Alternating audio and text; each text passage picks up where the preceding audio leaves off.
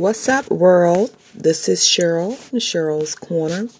Today, I'll be talking about an issue in this world that nobody seems to understand COVID 19. Where did it come from? Why and what do we do? I don't know.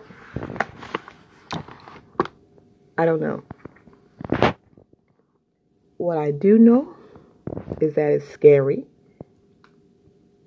and it makes you want to be afraid, but at the same time, God did not give us a spirit of fear.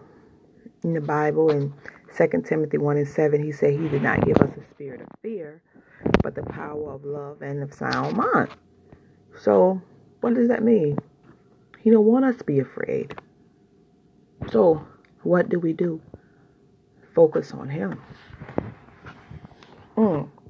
But God, I don't understand what I don't understand what's going on. Why is this happening? Personally, I think it's happening because he is not happy with with this world and what's going on and all this chaos and he's just not pleased with us as a people. It's toxic. So he had to allow something to happen to wake us up and get our attention. And it's COVID 19 putting everything on lock. Nobody understands it. Nobody understands it. But once again, in the Bible, it says, Lead not into your own understanding, all your ways acknowledge him, and he shall direct your path. Proverbs 3, 5, and 6. So while everybody trying to figure it out, I think we need to focus on what it is is God trying to show us. What is He want us to do? COVID 19 is not going anywhere anytime soon. I know. We as a people have to get ourselves together, love each other, pray, do what God asks us to do, and be what God have us to be. But at the same time, have wisdom. Put your mask on.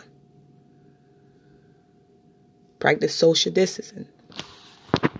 Sanitize and hand washing. I, I don't know. Nobody have the answers. The different thing with this COVID-19 and the flu, with the flu, the vaccine's been out a while, so we get the flu shot. And know if we get the flu, it's not going to be that bad. And if we do get the flu, we could get the little Tamiflu, a little medicines to help us. A few days and we back on our little merry way. COVID 19, it don't work like that. We don't have a vaccine. They have nothing. Some people have no symptoms. Some people die. So God is allowing us to this to happen to wake us up and get our attention. He's not pleased with us. He's not. That's why when I get up in the morning, a lot of times I sidetrack. I, I need to get up in the morning to pray and read my Bible, but I get up in the morning, I turn the news on, or I go on social media and I see all the depression stuff from social media, the racism, all of that, and it's depressing. And that's where my focus going. It depressed me. So I said, I got to reverse this thing. I got to get back up in the. I got to pray, read my Bible. I have to pray. It's God to protect me and my family while we go out. Protect us from our enemies. Protect us from ourselves. Because sometimes we can be our worst enemy. Protect my family. Keep my family. Cover us in your blood as we go out and coming in be our pilot, our designated driver, and all of that. Because we don't know if we'll be here today, tonight, tomorrow. We don't know. We could talk with someone 10 minutes, they could be dead. So we really have to love each other more than we're doing. And with this COVID 19, like I said, it's not going away no time soon. It's not.